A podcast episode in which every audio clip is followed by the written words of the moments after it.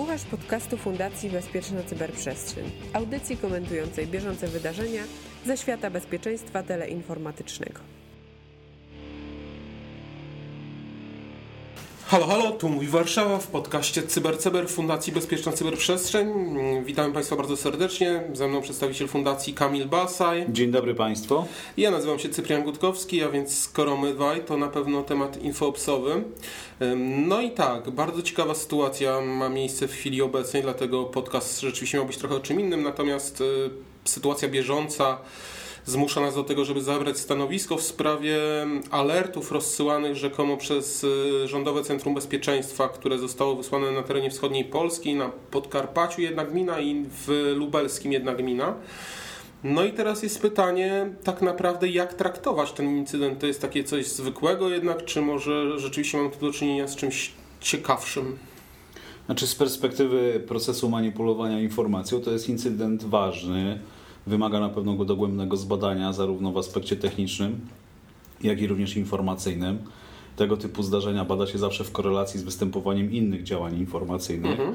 więc tutaj warto zwrócić uwagę na to, że e, w polskojęzycznej sieci widać od momentu, w zasadzie od piątku poprzedniego wzrost publikacji materiałów związanych z zagrożeniem, wybuchem wojny e, trzeciej światowej lub pomiędzy Rosją a Ukrainą, e, które to zostały następnie przez rosyjską propagandę wpisane e, w atak, jaki Rosjanie przeprowadzili na ukraińską marynarkę na Morzu Czarnym.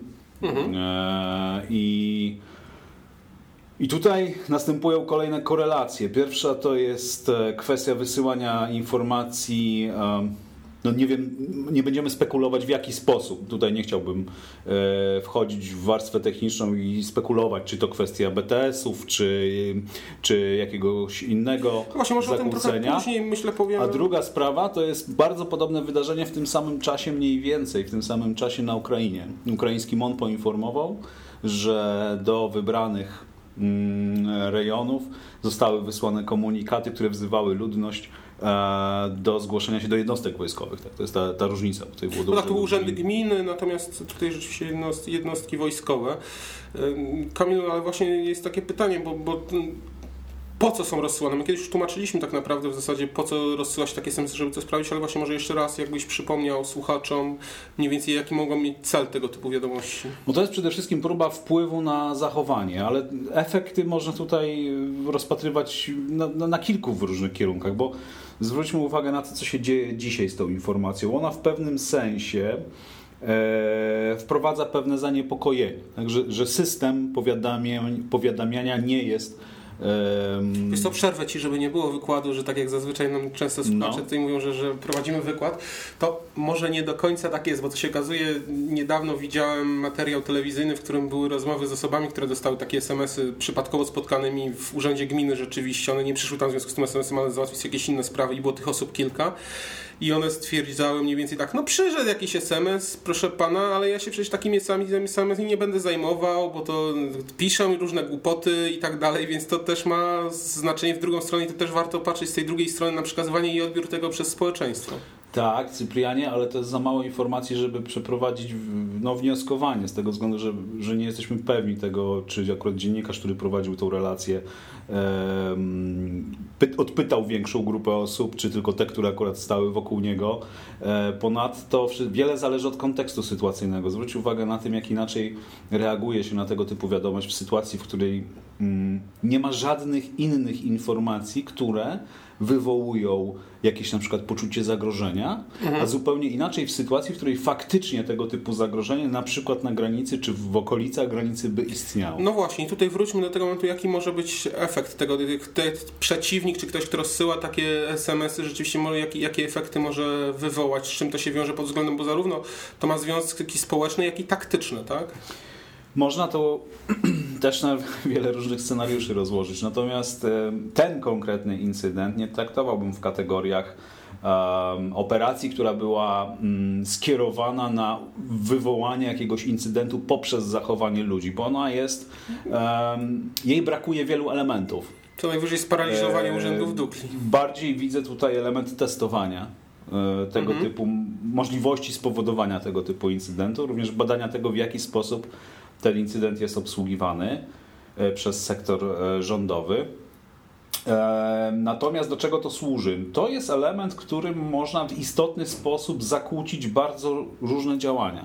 Wyobraź sobie sytuację, w której na przykład faktycznie istnieje zagrożenie i na poziomie taktycznym, w miejsce, w którym jest ryzyko bezpieczeństwa, musisz wysłać na przykład jednostki. Jesteś w stanie informacjami, które dystrybuujesz, w tym na przykład e, tego typu podszywającymi się pod e, e, sektor rządowy komunikatami spowodować wybuch paniki u ludności. Taki scenariusz, dokładnie drogi. taki scenariusz opisywaliśmy w Księdze Komunikacji Kryzysowej. Tylko tam oparty na skażeniu. I teraz właśnie powiedzmy słuchaczom, że ten wybuch paniki może podawać to, że ludność uda się wsiądzie do samochodów, uda się na drogi, przez to zablokuje drogi do wojska i jakieś związki taktyczne nie będą mogły poruszać się określonymi drogami w związku z tym, że wystąpiła ta panika. Co więcej, można to rozpisać jeszcze w tak szczególny sposób, taką informację, żeby konkretnie na przykład te mosty, którymi mogą przejechać czołgi, były tylko zajęte, bo się stwierdzi, że pod tamte mosty są podłożone bomby i żeby broń Boże tamtymi mostami się nie udawać, tak? I w ten sposób mamy sparaliżowany już całkowicie całkowicie ruch taktyczny wojsk. Tak, to jest to tyle istotne zagrożenie, że tutaj również bywa często problem z ustaleniem atrybucji i, i, i jeżeli ktoś bombarduje czy, czy, czy ostrzela ten most, no to tutaj stosunkowo łatwo i szybko może zidentyfikować, kto, e, kto jest agresorem. Natomiast e, w całym teatrze działań e, asymetrycznych informacje, środowisko informacyjne i umiejętne posługiwanie się może nawet nie tyle informacją, co tym, w jaki sposób ta informacja w danym czasie i kontekście sytuacyjnym jest odbierana przez ludzi, może wywołać podobny skutek. Bo uproszczając, nie musisz tego mostu zbombardować, musisz nie, go nie, zablokować nie. Mm, ludźmi. O to chodzi, dokładnie o to chodzi, bo ten most może być mi potrzebny, żeby się przedostać na drugą stronę. W związku z tym z kolei moje działanie musi być takie, żeby go zablokować w danym momencie, żeby nie można było podjąć jakichś działań taktycznych. Natomiast tak, ale to jest normalny kanon działań psychologicznych i, i, i myślę, że takie scenariusze e, jak najbardziej są rozpatrywane i, i też no, historia zna nie jeden przypadek posługiwania się tego typu operacją jako elementem wspomagającym proces działań kinetycznych. No, no więc właśnie, to znaczy ja powiem tak, jest to na pewno bardzo ciekawy przypadek i nie jest to przypadek, na który można sobie odpuścić i podawać go na ostatnich informacjach w programach informacyjnych, ze względu na to, że jeżeli ktoś robi już coś takiego, to ma to niewątpliwie wpływ na bezpieczeństwo państwa. I tutaj no, trzeba dać spokojnie, myślę, pracować służbom po to, żeby wyjaśniły, bo to nawet nie chodzi o wyjaśnienie, kto to zrobił, ale w jaki sposób to zrobił, bo kilka rzeczy nam przychodzi do głowy, natomiast to wszystko by były spekulacje w tym momencie, e, ale jednak ustalenie tego, w jaki sposób zostało to dokonane jest bardzo istotne w chwili obecnej. Tak, nie będziemy stuli y, spekulacji z, z, informacji dostępnych. Ogólnie wygląda na to, że ten system jest zaprojektowany bardzo dobrze, jeśli chodzi o ograniczanie różnych podatności. E, dysponentem danych też są e, operatorzy. No tak, to nie RCB jest dysponentem. Nie RCB wysyła te tak. powiadomienia, tylko operatorzy. Natomiast spekulacji faktycznie hmm, nie będziemy w tej chwili prowadzić z tego względu, że tych scenariuszy tak naprawdę w wymiarze technicznym może być kilka. Od bardzo prozaicznych. trzy podstawowe, także. To... Od bardzo prozaicznych po, po, po bardziej niepokojące, bym powiedział. Natomiast y, to nie tylko y, kwestia mm, samego alertu ECB. Jest widoczny w sieci y, większy udział treści, które są skierowane na destabilizację relacji pomiędzy Polską a Ukrainą.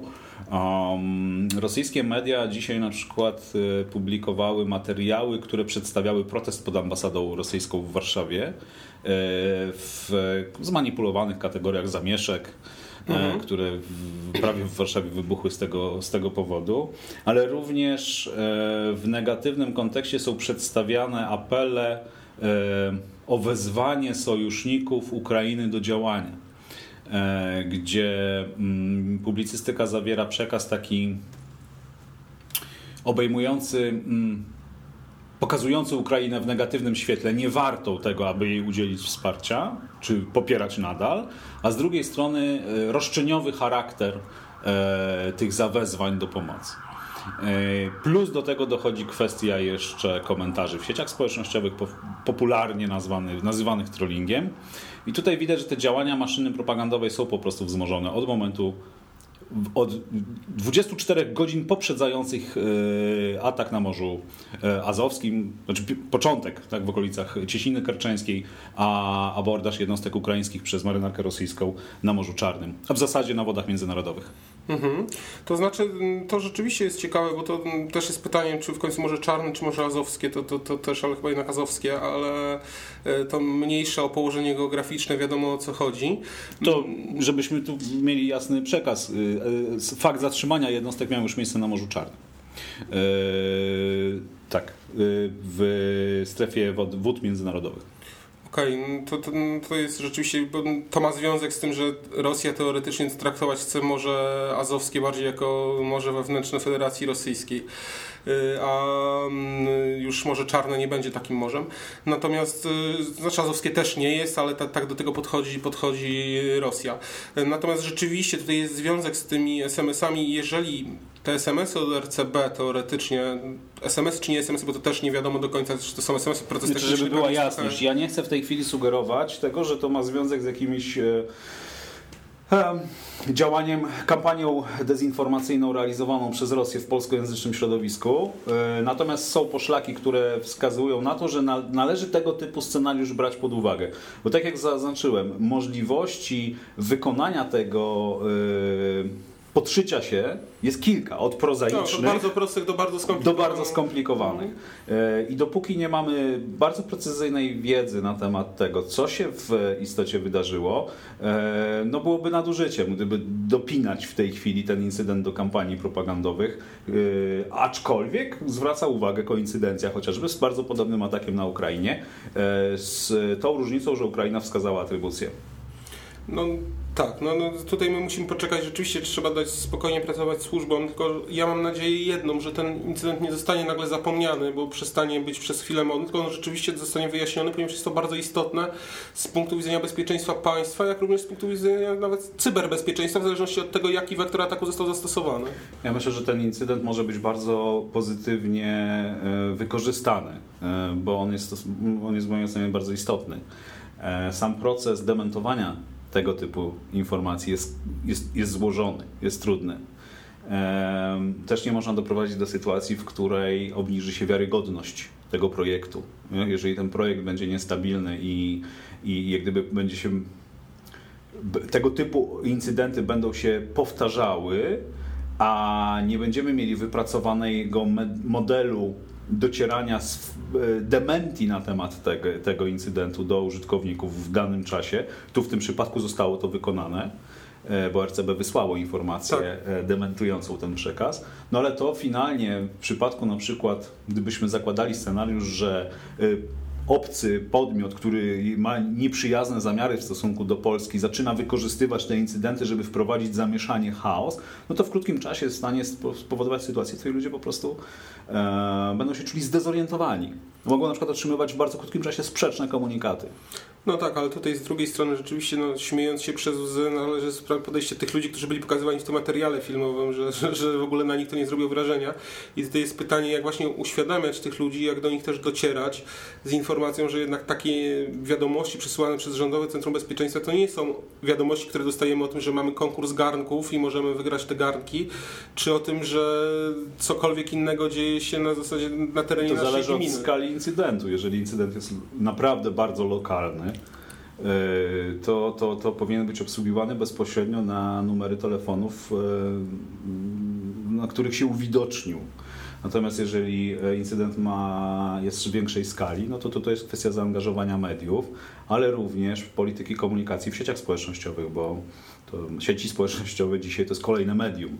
Eee, trochę, trochę bardziej trochę do idei właśnie Stratcomu, który powinien działać w Polsce i powinien też w cudzysłowie ogarniać tą całą informacyjną. Stratkom pomógłby w, stworzyć obraz sytuacyjny, czyli jak wygląda sytuacja w środowisku informacyjnym w skali globalnej, w Polsce, generalnie, z różnych kierunków.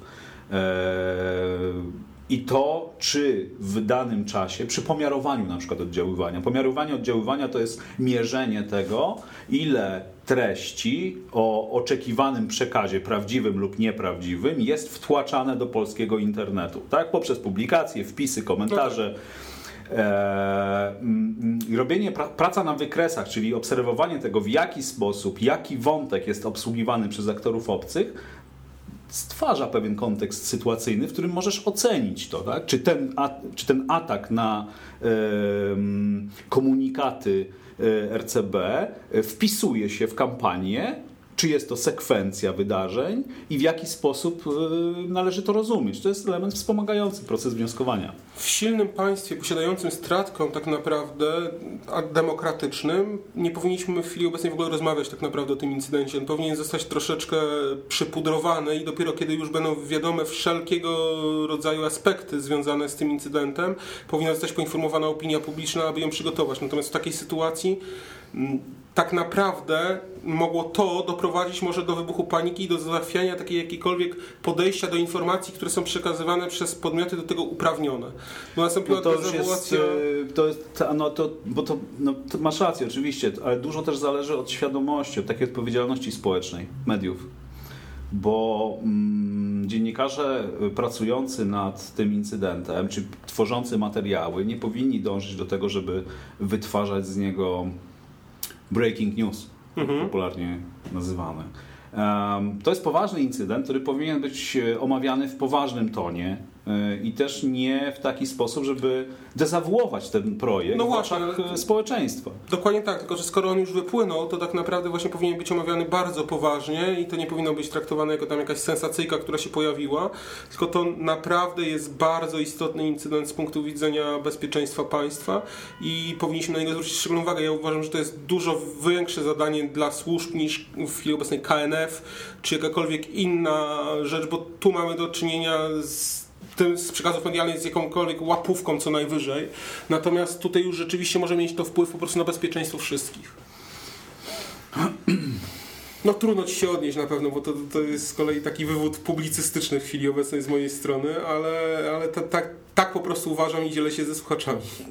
Jeżeli stajemy w obliczu działań ofensywnych w środowisku informacyjnym, realizowanym w sposób profesjonalny. A niewątpliwie tak jest. To nie możemy pozwolić sobie na to, żeby ignorować efekty naszego udziału w tym środowisku.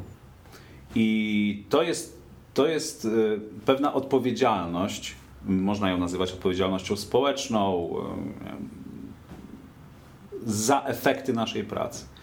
I pamiętajmy o tym, że jeżeli komunikujemy się w sprawach istotnych dla bezpieczeństwa państwa, to róbmy to z szacunkiem dla tego bezpieczeństwa. Bo każdy z nas jest elementem bezpieczeństwa, tak naprawdę. Dokładnie tak, dokładnie, dokładnie tak jest.